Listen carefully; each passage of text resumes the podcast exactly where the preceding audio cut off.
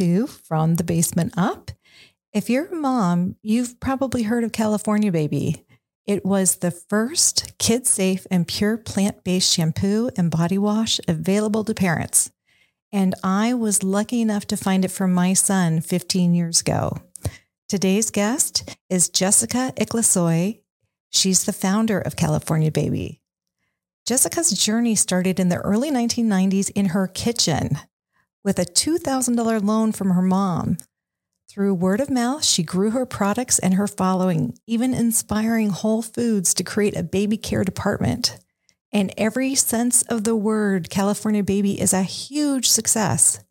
Still, I am more excited to have Jessica here today because of her passion for making clean and pure products for our little ones. So, hello, Jessica. Welcome to From the Basement Up.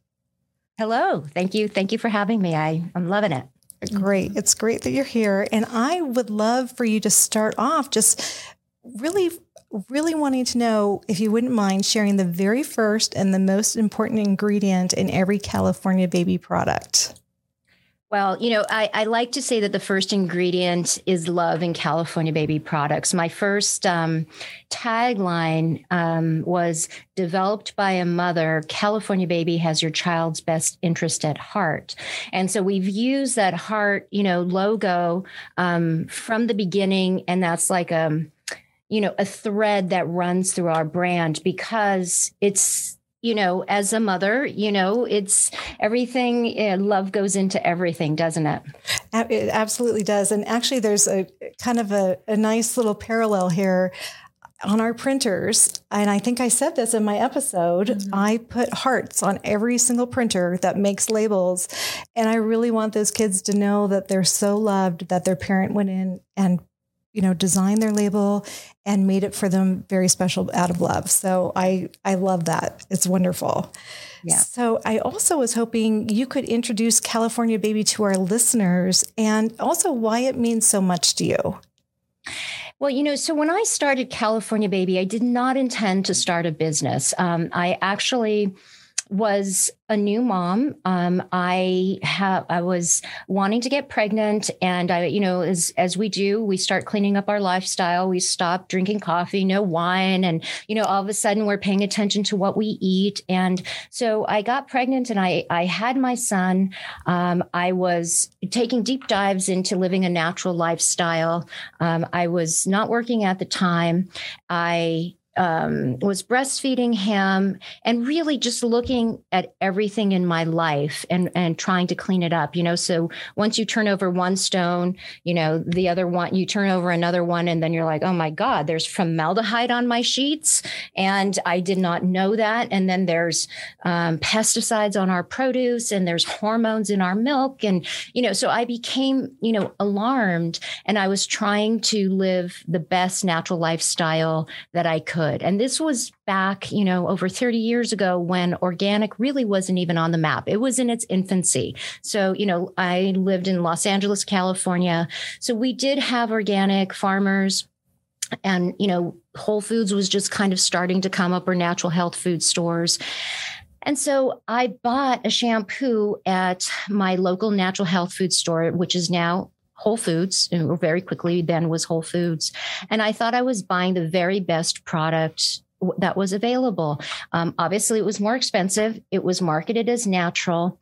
And when I looked up the, when I compared the ingredients to the natural shampoo to the conventional one, I saw that they were exactly the same.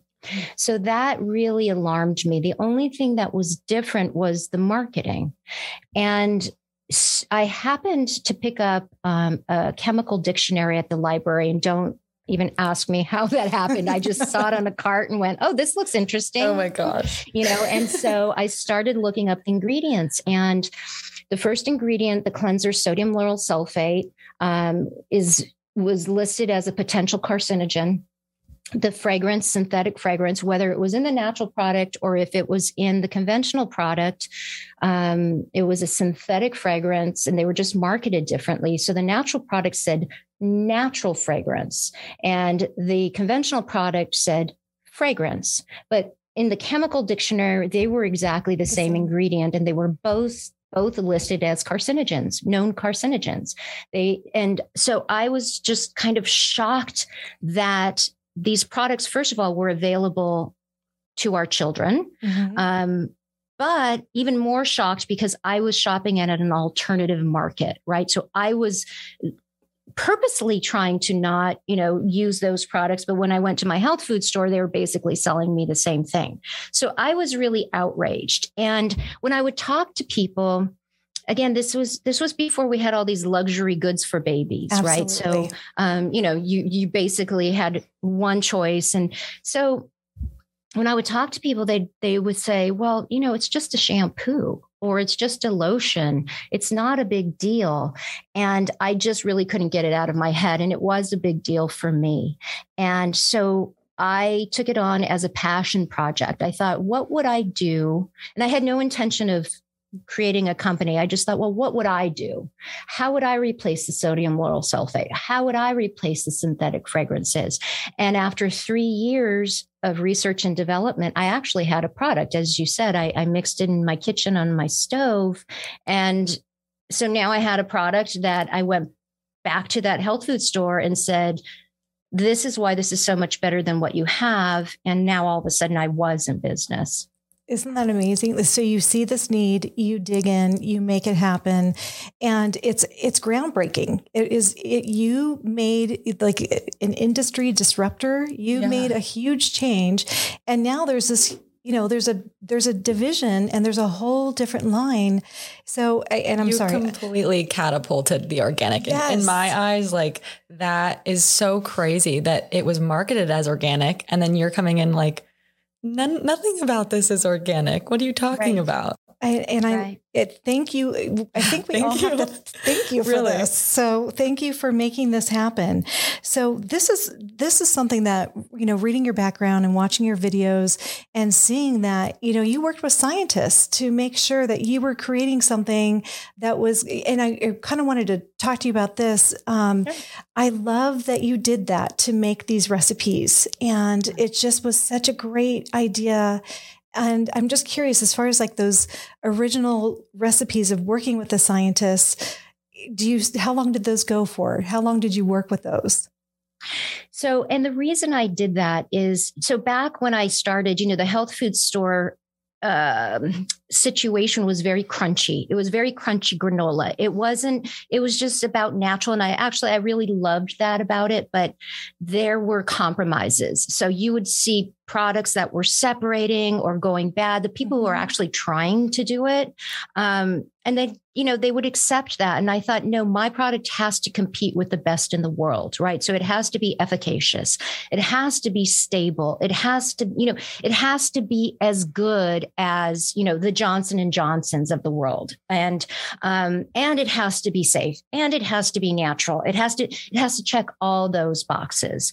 So that was my goal in working because I could have just, you know, done something very easily on my uh, in my kitchen, put it in a bottle, really not know what's going on inside that bottle, mm-hmm. and take it to the store. And I probably, you know, could have gone to a farmer's market. I could have sold products that way, but I wanted it to function and perform. So that is why I was working with chemists so, so they were teaching me because I had no background in this. The only thing I had, what I brought to the table was curiosity, mm-hmm. um, the the willingness to um, to take the chance and do it, and the vigilance to um, make sure it was right. And I was a pretty good cook, and making a shampoo is kind of like cooking. So I was like, oh, I think I can work my way around this.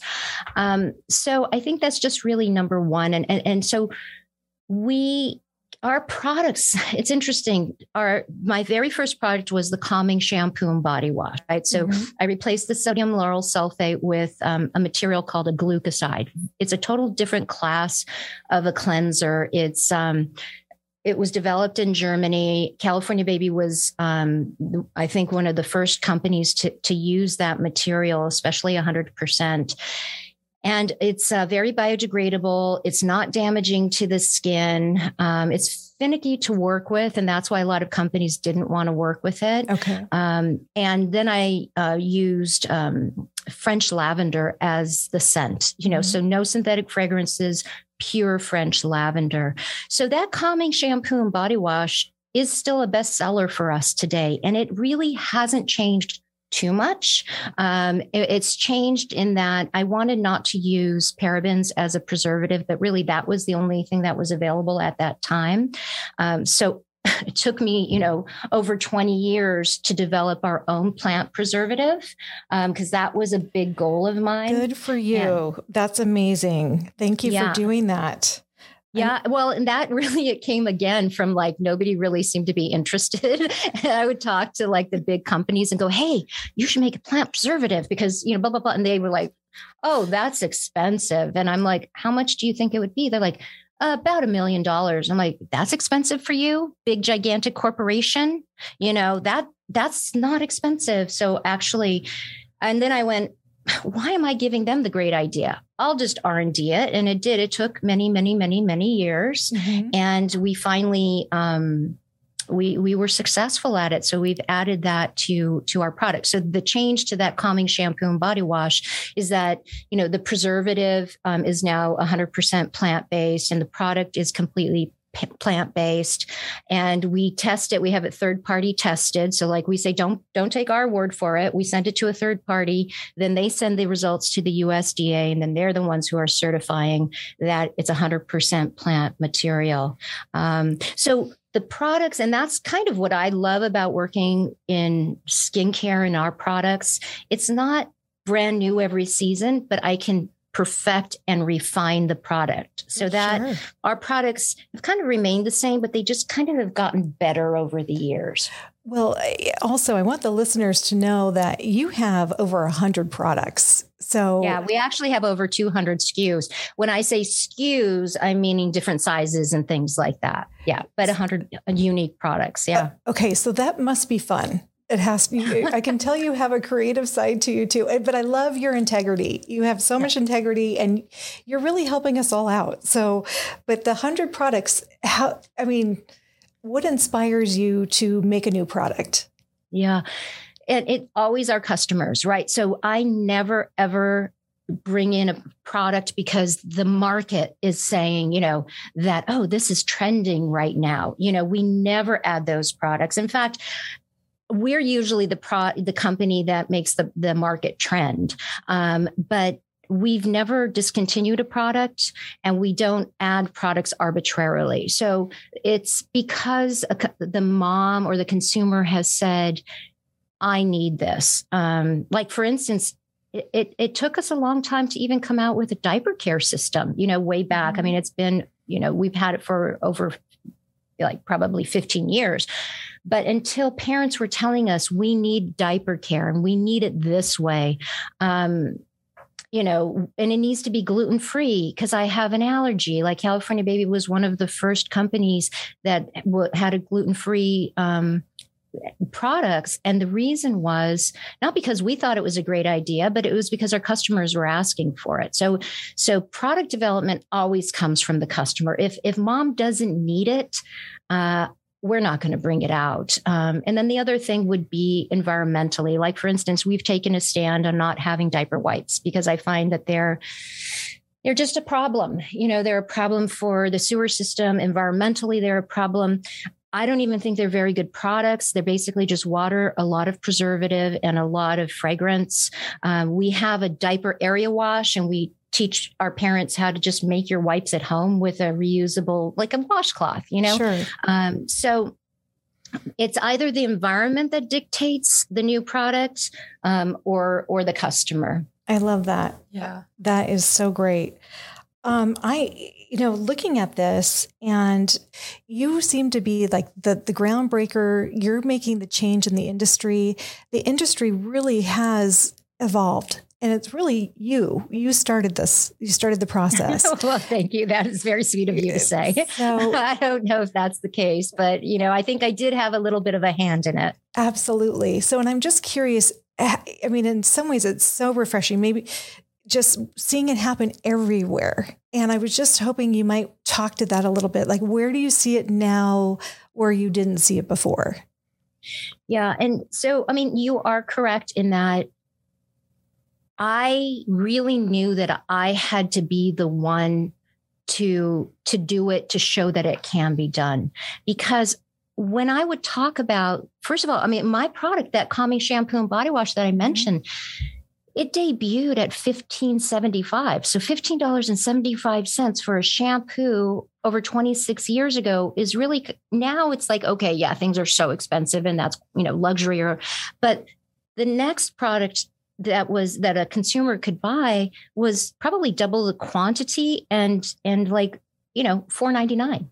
So that was a big jump. And and I I got a lot of no's. People would go, no, no, no, nobody's going to pay for that. You know, that's too expensive. So I just realized that I had to show it. I had to prove that it could be done.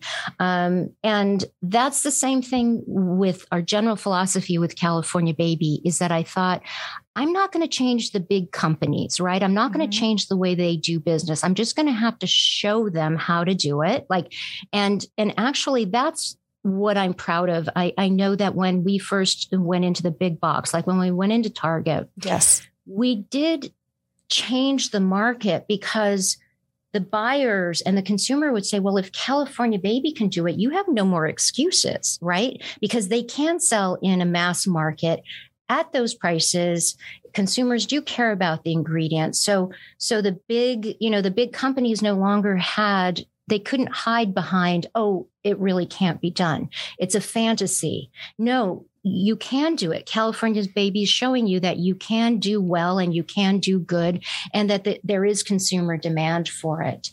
Um, so I don't remember what the original. No, question no, that's fine. It was actually just talking about the changes, and yeah. I actually found you in Target, and okay, that's yeah. how that was how I started using. Um, yeah. It was the calming bath for my son, and yes. it was great. So he had really sensitive skin, so it was it was perfect. And and when Emily and I started, uh, you were one of the first people I wanted to talk to. I think you were like oh. one of the first yeah. people we reached out to because oh, wonderful. Yeah, I mean, just because like your stuff has always been like Michelle's like go-to brand. Like she and like she's from california. I don't know if she mentioned that but no. she is a west coast girl.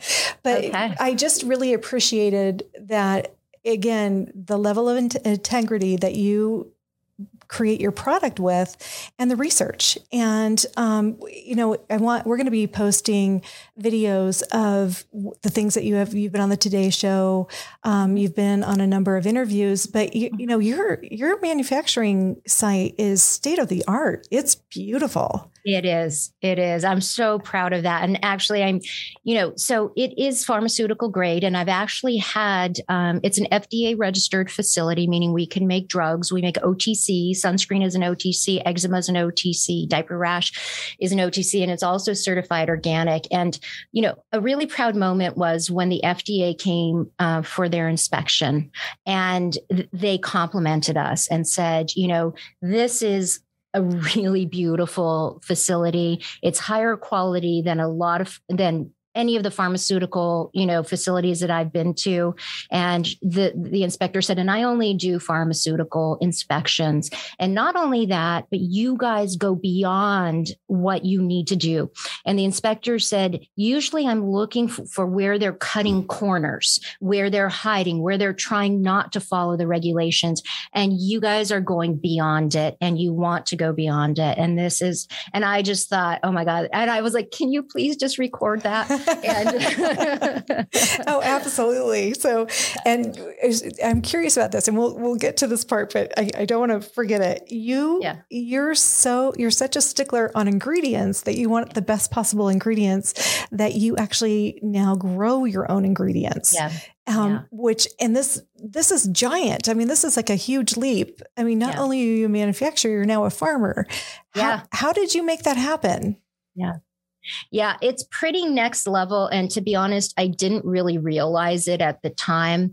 Um, again, it was just solving a problem. I was trying to solve a problem. I was working with an organic farmer who was growing, um, it started growing our calendula. So the calendula flower is um, something that we use in, in a lot of that, and we use it in every product. And um, so I wanted it to, you know, to be organically grown. And so this farmer, he was doing doing it for me, but I wanted him to to follow certain quality control mm-hmm. steps, and he just didn't want to do it. And he was just like, you know what? Here's the flowers. I grow them. They're organic, and he couldn't grow enough for us. So I was trying to work with him to to do that, and then I just again I had a I, I, just have to do this myself, you know. And I had been looking for years to find the perfect farm, and um, I did. I found a really beautiful farm in the Central Coast. Um, so we're in the town of Los Alamos, um, which is by like Los Olivos, if you know mm-hmm. that area. It's a very hopping, very chic, kind of up and coming area, about 40 minutes north of um, Santa Barbara. We're in an agricultural area. And I just, I think I just did an internet search and saw this property for sale. And I said to my husband, let's go. We got to go see this property. And, you know, we had no idea. Right. And so we're driving and it's like this, you know, it's kind of like there's a one lane, you know, in the town and had, had never really, I had never been there before actually. And um, so we get up to the property and I was blown away because it's on a hilltop and Beautiful. it's just like perfectly situated kind of like um you know a west southwest exposure you know rolling hills. And it was actually a vineyard when we bought it. It was a, a you know they were growing it for for winemakers. And i just said this is it. You know it's like you know that you have those moments where yeah. you just go because i had seen quite a few properties right? That wasn't right. This wasn't right. And, and i was like this is it this is the property. And I said to my husband, We're buying this property. And if you give me a problem, I will divorce you. and I will never, or, or I will never let you forget that we did not buy this property because, you know, he wants to get a good deal. Okay, now we've got to negotiate. I was like, no, no. like, I don't care. like, I want it. Yeah. It was just, I was so passionate about it because normally I'd be, I'd be okay with, you know, all the negotiating, but I was like, this is it. We have to do it. And he just, he looked at me and he he just walked away and he said, "Do whatever you want." Like I, I love and so, it. You know, we we snapped it up, and then and then becomes the work of we had to convert it to organic. So it wasn't like immediate that we could start growing um, because I, you know, there was maintenance that needed to be done, and how I did not know how to grow organically. You know, and I looked at my team and I was like, okay, we're going to grow calendula. It needs to be organic, and they're like how do we do that? I was like, I don't know. Okay. I don't know. Fascinating. So, so interesting. And it, was so that's not the only ingredient you're growing as yeah, well. Right. Do you see yourself growing all your ingredients someday? Yes, that's the goal. That's the goal is that at least the bulk of the one are the ones that we can grow, right? So some ingredients okay. um, just are not conducive to grow in that area, like um, Arnica montana, right? That's an herb that's great for bumps and bruises, but it likes to grow in very high altitude. You know, so for us to grow it would be kind of a fool's, you know, chore but um, anything that we can grow there. So so we've been developing and hybridizing our own french lavender um, eucalyptus um, which we use in our um, eucalyptus ease products. I planted a bunch of roses. That's a little experimental um, to see you know how we can extract that. Um, we've grown you know so we're just growing everything that we can mm-hmm. and um, not trying to t- olive oil. So I planted a lot of olive oil trees oh, and nice. um, we got some beautiful harvests. So eventually maybe we'll be using that in the products. Those that would be new. Um, so everything that we can grow, we're going to grow. So, I mean, this is off topic, but isn't Chanel? It, there's like a hundred year old rose farm in France that Chanel gets its perfume from. Yeah. Yeah, so, yeah. Oh wow. Yeah. and that actually is um look that's an inspiration for me. Yeah. So and and that's why I share my story because I want people to go to say, well, if she can do it, I can do it. Because if I look, when I look, I think I saw a documentary on Chanel, you know, making their perfume, and and I'm thinking, hmm, that doesn't look that hard, you know. and I, I, you know, I think I think I can do that too. So sometimes just seeing somebody else do it is really all you need to get the inspiration, you know, to do it. I've been kind of thinking throughout this whole conversation like you you entered an industry as an organic product before like organic was even a thing and then yeah. you came in and you said that's not organic this is organic yes. and you're kind of setting the pace for what organic is Like yeah. you're even with you going and telling us now how you want to get farms for all of your products, like yeah. that organic industries are hearing that and like shaking in their boots, you know? you know, I don't know why, because it's so funny. People are always bringing up mountains and they'll say, even like some smaller farmers, and I encourage them and I'll say, you know, why don't you get certified organic? And they're like, no, no, no, no, that's too hard. It's too much paperwork. And I'm like, really? It's not. And actually, the USDA, um, will refund your fees. Like it's basically kind of free. You just have to do the work. And I think there's misinformation out there. And I don't know. I, I just, I don't know why. I think they should. I want everybody to go organic. You know, it's, it's, um, it's only good for the planet and it's yeah. only good for us as people not to be ingesting all those pesticides. Sure. Well, it wouldn't surprise me if there's misinformation out there. Well, so. because up to this point, it's been a marketing strategy. It hasn't been like you led the trail of like, this is for my child, this is for me, yeah. like, this is for my loved ones. But everyone beforehand was like, this is just something that people want to hear you know? Yeah they're they, you're right. They do it just as a marketing and i think that's unfortunate um, because listen you can it's a great marketing but but if you're you know i use it for marketing as well but you first have to believe in it. Like you mm-hmm. have to walk the walk. You have to exactly. talk the talk. And it's not just marketing, you know, that's false. I, and that's, I think people misunderstand that in the naturals industry and the natural food industry. You know, that's a big disappointment for me that the natural foods market has kind of gone south. You know, when I was young, I loved the natural food store. It was, so inspiring for me. I could take my health into my own hands. You had like real companies making vitamins and who like I say I you know it came I came up with the hippies and the hippies really believed this, right? Mm-hmm. They were changing things and then the suits come in and then they turn it into marketing, mm-hmm. you know?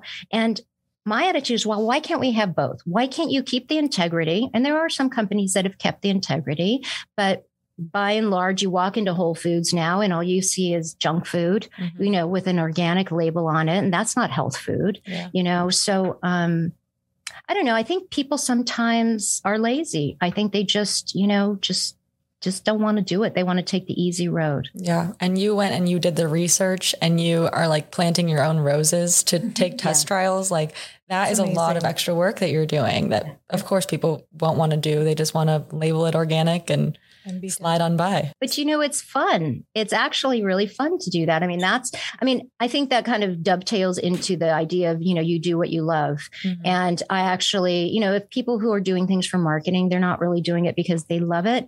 They're doing it because they want to make a buck and, you know, make it, you have to make money as a business. You know that in order to, you know, to keep your business going, but you also can love what you do and, you know, have integrity, you know, while doing it. That it shows. It definitely shows. You don't create a hundred products, a hundred organic, or two hundred products, yeah. um, without loving what you do. And. I, I saw a podcast that you did. You have a bee farm, and yes. I so I'm I want Emily to take. Bee, We're taking bee, bee classes oh, in March. You. That's fantastic. I love it. I do. I, I I'm obsessed because I know that they're in trouble. So when I saw the bee farm, or you have beehives on your farm, I had to talk to you about this. Yes, yes. Okay. So this is, I'm very passionate about it and I'm really happy that you're doing it because the bees need you.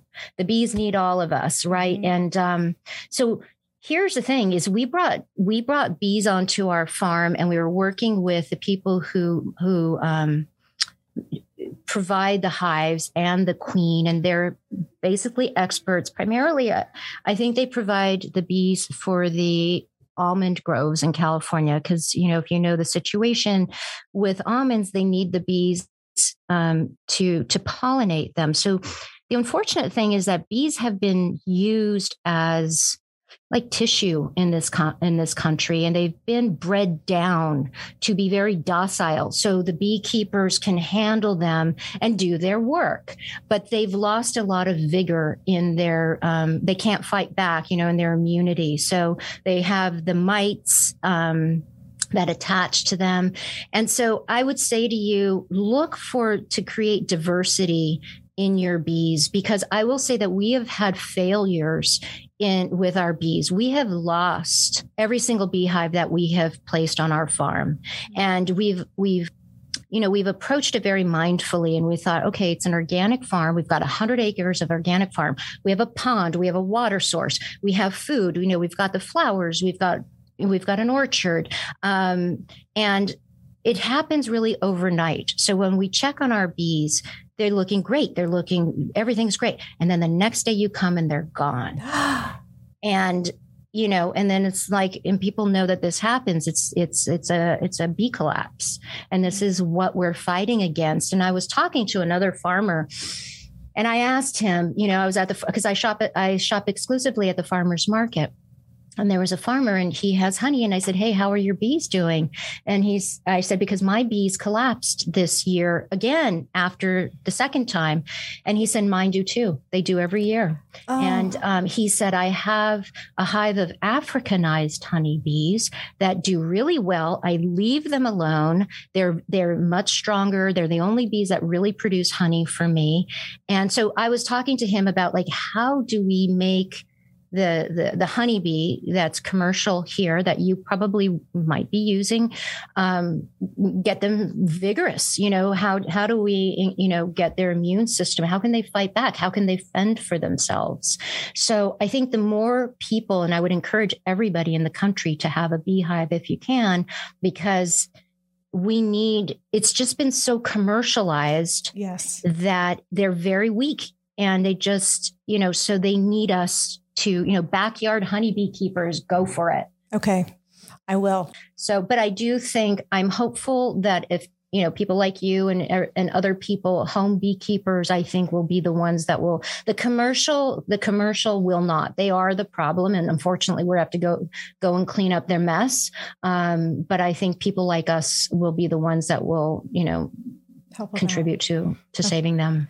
I thank you for sharing that. I I'm I'm glad that you did because I was scared. You know, I know that you have to check them every day and be very diligent and I was just worried I wouldn't be able to to handle it, you know, or wouldn't be able well, to. Well, just be prepared, you okay. know, because it's very disappointing, and I was very disappointed. I thought, what did we do wrong? You know, mm-hmm. we tried to do everything right, and then I thought, well, maybe we're inexperienced. Okay, next time we're going to approach this different. And I've, you know, we were having weekly phone calls, you know, with an expert, and um, so just be prepared that it will happen. And I think just with time, you know, you're just going to have to keep at it. And, um, you know, so don't, don't get, don't take it personally. Okay. no, that's good to know. Um, so I, I noticed that the Natural Advisory Council mm-hmm. is, it has a pretty prominent space on your website and, and it looks like you're really involved with them. And that was something I wanted to ask you about. Yes. Well, you know, so just like everything else, you know, I think we have to advocate for ourselves. So the Natural Advisory Council was created to um, create some legislation around um, skincare, natural and organic skincare, because I don't think people understand um, organic food is well re- regulated in this country. So you can, you know, rest assured that the broccoli, you know, if it's organic broccoli that you buy at the grocery store has been produced organically because it's a federal reg- regulation and there's real penalties, you know, if com- if farmers don't follow them. But in skincare, it's there is no regulation. So you know, you hear organic skincare. You hear natural skincare, you hear clean skincare. These are marketing terms. They're not regulated. They're, it, it really means nothing. Some people can make skincare from um, organic food ingredients like oil, right? You can almond oil, you can do that, but you can't make functional skincare. You wouldn't be able to make a sunscreen. You probably wouldn't be able to really make a, shampoo or a lotion. You know, it's just um, so so that you know again i go to dc you know i go to washington dc and i don't know that i don't know what this i haven't been lately since you know covid mm-hmm. But what I always found was fascinating is you really could just walk in and talk to your congressman or your senator and just walk into their office and tell them if they're not in, then you can talk to their aides. Um, and I just thought this is incredible that we can actually, but most people don't do it, right? Sure. We complain. We sit home and we complain. Mm-hmm. And when I went there, I went there with a group to talk about um, chemical regulation, you know, reform.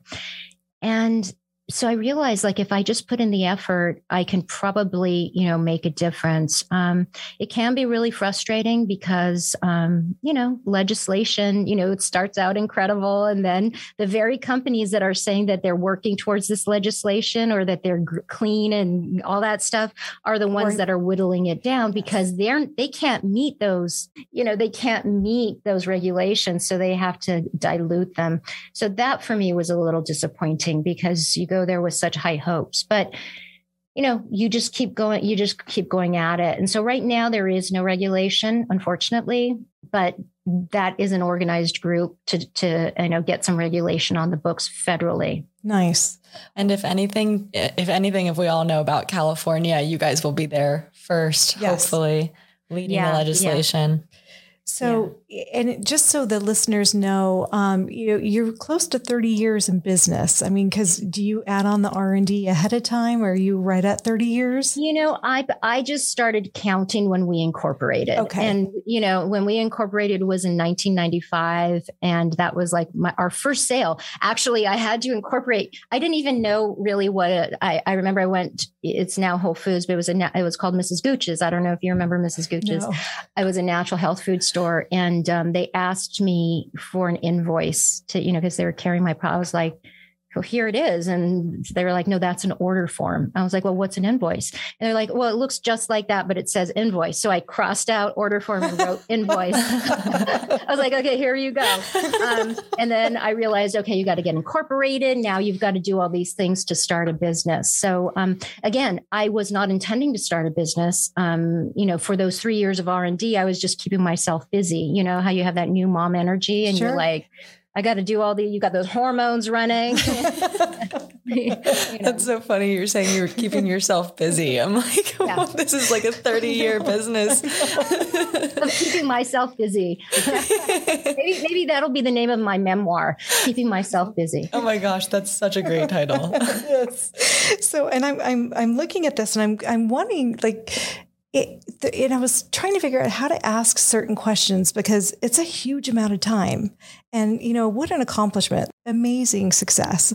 So, but how do you, how do you, when you look at like your child or your kids growing up and you kind of can cut things up in stages, can you do that with California Baby? You know, it you it is a long time, but it does it it's not a long time to me. Actually, I felt like I I feel like even today that we're still just getting going, you know, even after all this time, because there's so much groundwork that needed to happen. And there were certainly milestones, right? Like the first, I would say the first five years, and, and I think statistics bear this out, which is the vulnerable time for businesses, right? From yes. zero to five years. If you can make, and I remember this one lady who um, was in business and she was actually in the skincare business. And I was just talking to her and she asked me, How long have you been in business?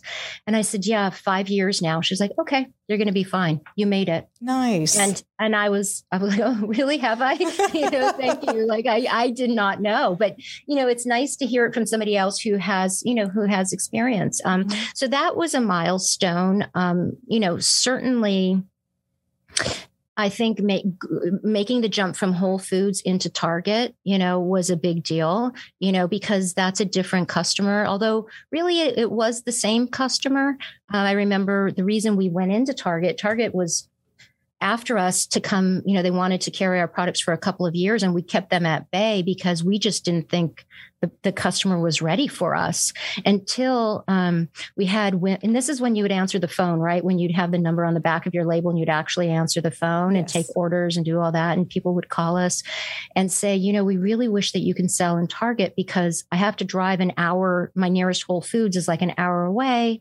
And then when I get there, they're sold out, but I have like two Targets in my neighborhood. So if you could, so I said, okay, the timing is right. So that's when we made that jump. And then we were successful there. So not a lot of companies were successful. You know, there were a lot of natural food small businesses that that went into Target, but they didn't sell. Um, and we were there for um, about eight years, and it was our decision to um, to exit Target just because the marketplace changed, mm-hmm. and we're focusing online. You know, so you know, the marketplace changes, and you know, we saw that our customer was buying a lot online, and um, so we thought, well, let's let's put our resources into online. And uh, my son Miles is um, working with us and out of school. You know, it's great to have a, young, fresh person who you know has um, all the skills. And so he developed our website and our subscription program and wow. our newsletter and online, all of that stuff.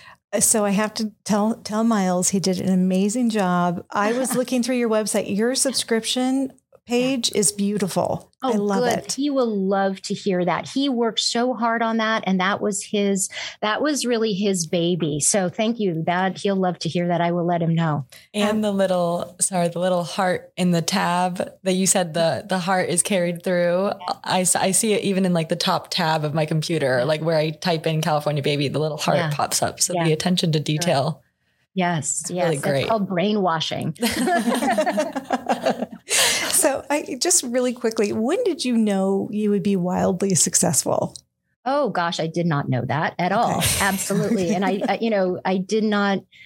I, I, remember saying something that would I thought was silly, but and I didn't actually believe it would happen, but I but it was my goal, and I I said, you know, I want California Baby to be the new Johnson and Johnson, and I didn't mean it in size and scale, but I meant it in that because everybody, all parents just use Johnson and Johnson as a default, right? So I mm-hmm. wanted, I thought like if if they could use California Baby as a default, that that's success, right? Uh, but I had no idea what that meant, and and I think I'm a little suspicious in the sense that I don't want to think about success. I just, I feel like if you do the work, the success follows. Yes. So I never, ever, like, even when I'm, developing a product, I don't know what the price is, right? I don't even, I was like, I don't care. Let me just think about the product first and we'll deal with you know, with the prices and with the cost of the bottle and the label. Because once you start restricting yourself, then you start making compromises. Mm-hmm. So um, I never, I never think about money. Money doesn't drive me. Um, but I, I know I need it. I know I need the money to, to R and D and, you know, to buy the ingredients because we work with a lot of small suppliers and we have to many times place our order and pay for it in advance. Okay. Um, so we need to make sure that they're healthy so, you know, they can supply us with the ingredients. But I actually really don't even feel like we've, we haven't really seen our full potential. You know, we still have a long ways to go. Isn't that nice? It's it's I think it, it's great. Yeah, absolutely. So, I mean, I just hearing you your vision that that big hairy audacious goal, you hear people say that. Yes. I see that. I can definitely see it. And you put it out there and you made it happen and following through with integrity and your your supply chain. And that was something I actually did want to ask you. Obviously, you're growing a lot of your things too, but we just went through some craziness with COVID. Did you yeah. did you have a rough patch with that, with dealing with the suppliers? Well, we did and we didn't. Um, I'm also a bit of a hoarder when it comes to ingredients. Okay. You know, so my my philosophy is I would rather have it in my warehouse than your warehouse. Yep. Um, and so I always give at least one to two year projections. So um, usually, and I want to make sure that my suppliers are you know they have the materials for us and then i i'll pay for it and it'll be in our warehouse so we did have um, material when we did go we, we ran through alcohol like crazy because we make a hand sanitizer oh. and we oh. made it before you know covid and i think we went through you know a year's worth of material in like four weeks you know and then we were scrambling like everybody else trying to get alcohol um, yeah i mean bottles um, we try here's the other thing that has been was good for us is we try to source as much in the united states as possible so, like for instance, our bottles, you know, surprisingly, they're made in California by a family, you know, by a family manufacturer. Um, so, and then the other thing is that I'm really proud of too is we um, converted our bottles to 100% post consumer plastic. Oh, good for um, you. That's fantastic. Yeah. And so and that that converter is in Los Angeles also, and so it's basically taking HDPE. Well, we use only HDPE, um, and they take it and they you know convert the the the used material and make new bottles. And it's actually a cleaner process than virgin plastic. You know it goes it goes through so many steps of purification that at the end it's actually a cleaner product. So um but we did, you know, liners, lab- liners for the thing, like these little mm-hmm. things that you take for granted. Um, we have had to find alternate suppliers, but for the most part, I would say we we fared pretty well. Okay. Well, good. It, again, you you look you seem to have the long game well in hand. You it's the long ahead. game. You're, you're, exactly right. I believe in the long game, not the short game. Definitely. Yeah. So I did see here, you know, I, I, I saw you in an interview and I just love this that, you know, encouraging women to have a sense of entitlement. Yeah. And I thought that that was amazing. And I know for me personally, it really took me a while to kind of own my space. I tend to be a softer personality. Um, and I just love that you have this confidence and this wisdom. And I was curious, did you always have that or did you develop it over time? I think a little bit of both. Um, I think I was born um, a little bit of a wild child, you know, and just kind of didn't have that, you know, I, I wasn't as well socialized as most people, let's put it that way. um, and then I, um, I learned it and I, um, because I would see men and I always I would observe them the way they do business. And you know they have a sense of entitlement and it doesn't even if they're very nice and they're very good about it they just do business differently. And and I, I i would always see women deferring to men because we've been socialized you know and i mm-hmm. i realized it was a it, we were socialized to behave that way. And um and and i guess in maybe in your family life, maybe in your social life, that might be a good thing. But I, in business, it's not a good thing because I realized we're not speaking the same language as men. You know, why this is why we're kind of ships passing in the night. And I realized that, you know, there is a language, there is a neutral language called business.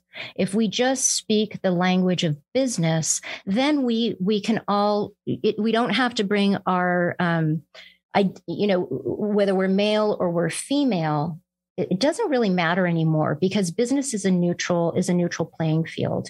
But at the same time business is a very male playing field right? So if you look at it and i would look at football. So i grew up having to watch sports not because i wanted to but because my family would watch sports. And if i wanted to participate i, I kind of had to watch football and basketball. And and then i would see a pattern of how sports related to business and men kind of did business in the way that they did sports. And so I I would start relating to men really more on a sports level and I saw that they would respond well to that. And I didn't think I didn't find that men would discriminate because I was a woman. They were discriminating because I wasn't speaking their language. Okay. You know, um, and so that's when I said, look, as long as I can speak the language and I and I don't have to ask for permission to speak, right? I can men don't ask for permission to speak. They just raise their hand and speak. And so that's why I, I said, you know, just have this sense of entitlement, have this sense that, yeah, you can speak you don't you don't have to you're sitting at the table you were invited to this table for some reason either you have the education or you have you know the skill set. So you were invited to the party. Now let's participate in the party. You don't have to wait and and also you don't have to go and get the coffee. You know what? We can all get up and get the coffee together or you know um so but I think women need to be trained that because we've been trained so much the, the, opposite, you know, and that's not my personality. And I remember, you know, people were trying to get me to, you know, act like a lady or, you know, I was like, you know what? No, I, am going to act, you know, like everybody else here. So, mm-hmm. um, that's what I try to say to women in, in business and, um, yeah, just have that sense of entitlement. You don't have to be a jerk about it, but you just have to have that confidence. Right. Thank you for sharing that because mm-hmm. I think that that's really valuable for everyone, especially for like women, like women my age hearing that. Like I have yet to enter the career field in which I'll be working, but I like I love hearing things like that and I need to hear things like that because all I know is what I've been in like trained how I've been trained in school and like how school has been going and people are, you know, kind of it's kind of more level but i understand that's not reality yet. Yeah yeah. I feel like we all we have to like open a school for you know young people, young women in particular. I mean, I would say I have two boys, so I would, you know, say the same thing to my boys.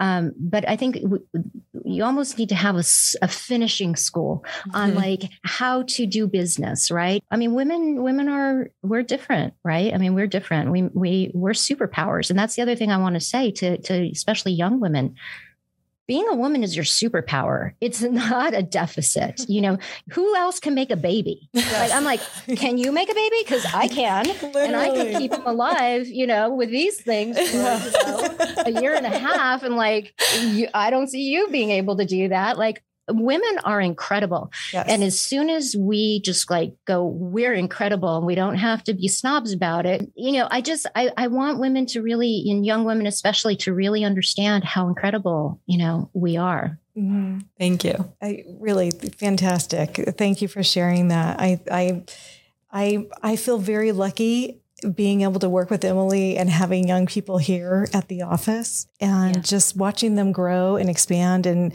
it's really it's really amazing. I think I feel in general I'm in my early 50s Mm-hmm. And I feel, I see a change happening and I can feel a change. I can. Right. And it's right. fantastic. Saying that it's really nice for like the different generations to mix, right? Mm-hmm. So to, mm-hmm. to, to share that knowledge and maybe not just hang around with your only your, with your age group, um, you know, talk to, talk to older, you know, women, older, you know, men, um, they can be incredibly helpful too. So I think that's wonderful. Absolutely. Thank you. Yeah. So, and, and I I hope this is okay to ask because I feel like you're just getting started, but I'm assuming you've had many requests or, or people wanting to buy California Baby.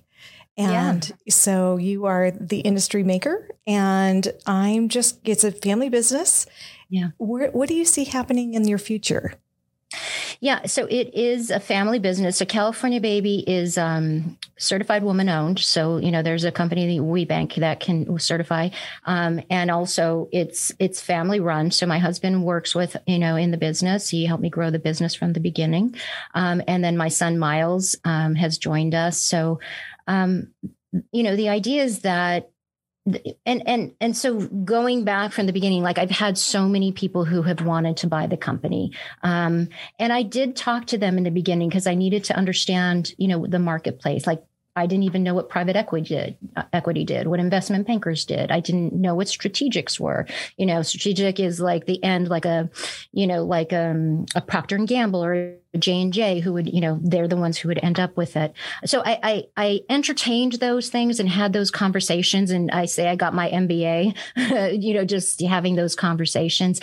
And because I was always told you have to sell your company, like that is the, um, you know, that's the trajectory of, of most small businesses. You're not going to be able to survive, you know. And so that in the beginning, I was a little bit scared, and I thought, oh gosh, you know, maybe that's what I have to do. But then I, when I actually took those meetings and I talked to them, I realized they did not understand my company. Mm-hmm. And you know, some of them even had the gall to tell me how they would change it. And they would change it fundamentally, you know, like in the sense that they they would say, um, you know, we would um, strip the lavender and just, you know, make give it because you know, lavender has over like thousands of little different um, chemical components, plant plant com- chemicals, plant chemicals, and so you can zero. And what big big business likes to do is they like to zero in on like the functional part, or if there's something that might be an allergen, they'll they'll remove that.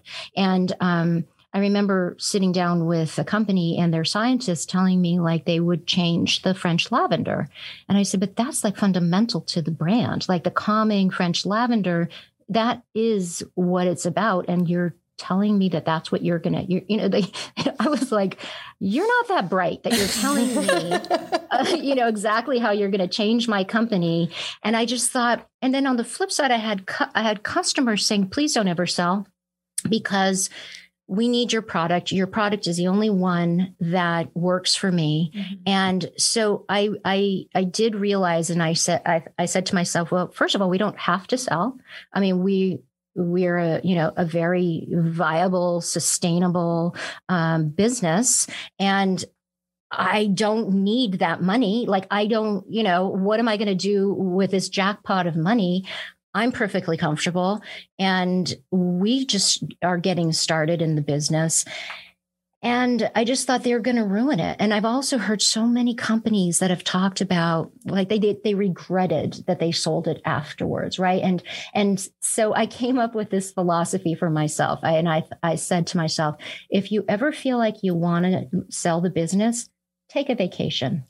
Because really what you need is a break and you don't need to sell your company. You actually just need to take a vacation. And so that's what I did. And then I would come back with like, you know, energy. I'm like, okay, let's get going. You know, would that be, you know, something in the future? I don't think so. And I've looked at other companies and I thought, like, I looked at Estee Lauder, right? I was mm-hmm. like, I know, and I know their structure is a little different. They're, they're public, it's still family controlled. I was like, well, why can't I do that? Mm-hmm. You know, what makes them any different than me? You know, that's the other thing like entitlement, the sense of entitlement is like, you're not that much smarter than I am. You know, like why, why is it that you can do something, but I can't do it? So, um, and our products are very difficult to make i have to say you know and um, so it's almost like we we need to do it and um, you know, I'm hoping, you know, we're we're working with our son Miles that he will, you know, one day take over the company. And um, you know, what I really want him to understand is quality control because that's the lifeblood of our company, right? If you don't, you can if you don't have a brand, you can always get sales, but if you ruin your brand, it's hard to recover from that, right? So,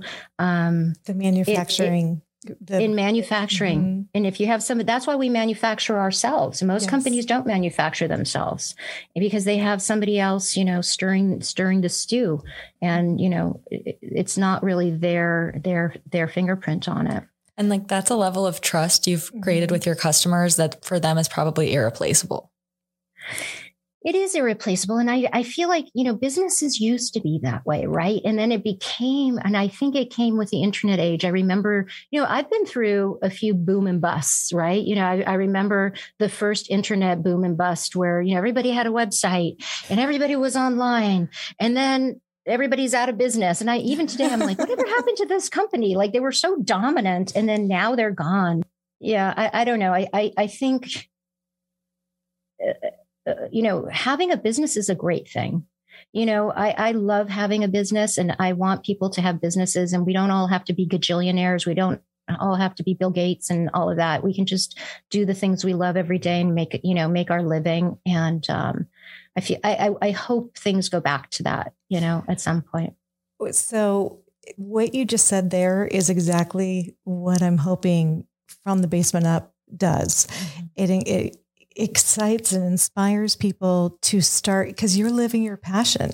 Yeah. And so you find your passion and you create a business with it and it really does create happiness. I I feel so lucky that every day I get to come here and build something where I love the people I work with. And it's just really it's a wonderful thing and you're you're even you're becoming an influencer. You're creating something, you know, beyond what I'm doing. You're, you know, it's a whole industry influencing legislation. Yes, it's fascinating.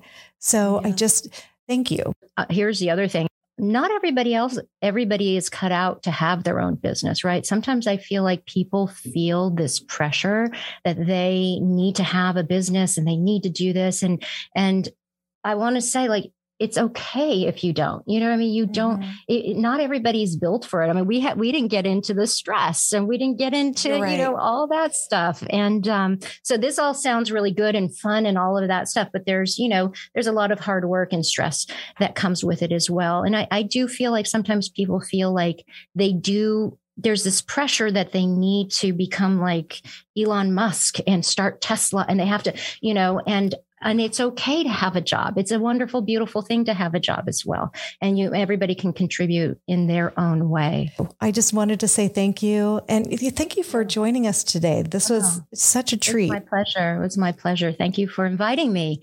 Um, i'm really impressed with your podcast and um, i'm looking forward to listening to many more more episodes. Oh great. Thank you. Great. Thank you jessica. Have a great day. Yeah. you too. Thank you. Bye bye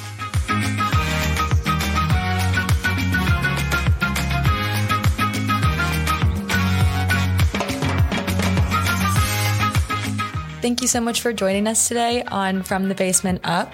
Please be sure to check namebubbles.com for our blog on the podcast and all of the show notes, resources, and links for our guests every Thursday. And please be sure to leave us a five star review wherever you get your podcasts. See you next week, and thank you.